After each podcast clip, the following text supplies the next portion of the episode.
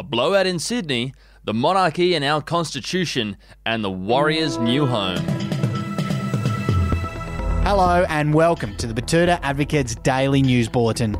My name is Wendell Hussey, and joining me in the Budgie Smuggler booth with your quick news fix is Errol Parker.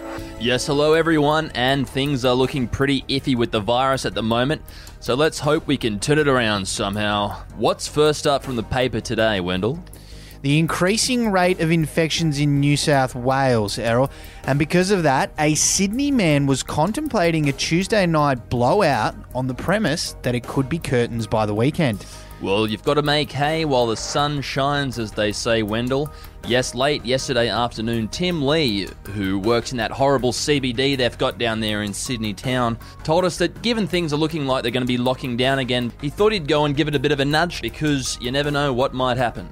Yeah, and he stopped responding to our messages shortly before the close of business yesterday afternoon. So there's a fair chance that a few rapid fire happy hour rounds led to a 12:30 a.m. Wednesday morning kebab.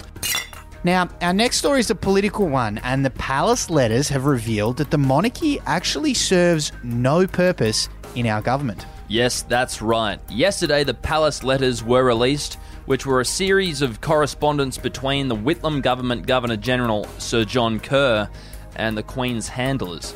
Basically, in over 1,200 pages of letters, it was found that the Queen had no idea what was going on over here, and Sir John just decided to sack the Prime Minister off his own bat because he was scared that Gough was going to sack him first, which of course led to the most controversial chapter in Australian political history. And so, what they're saying now, Errol, is that it's been confirmed after the release of these letters that there actually just isn't any point of the monarchy being involved with our government.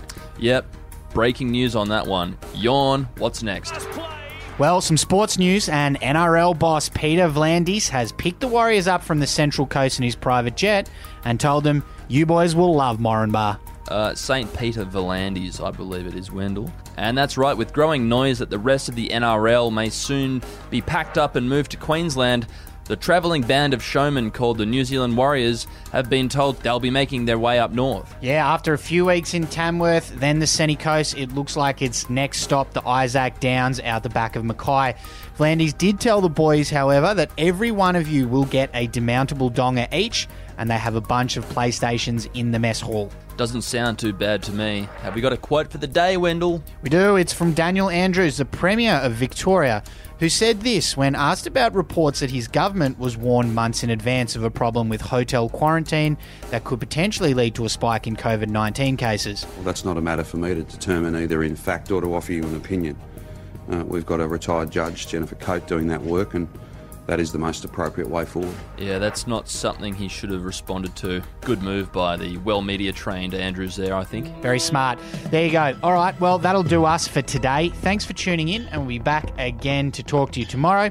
Until then, stay safe and stay sanitised. Goodbye.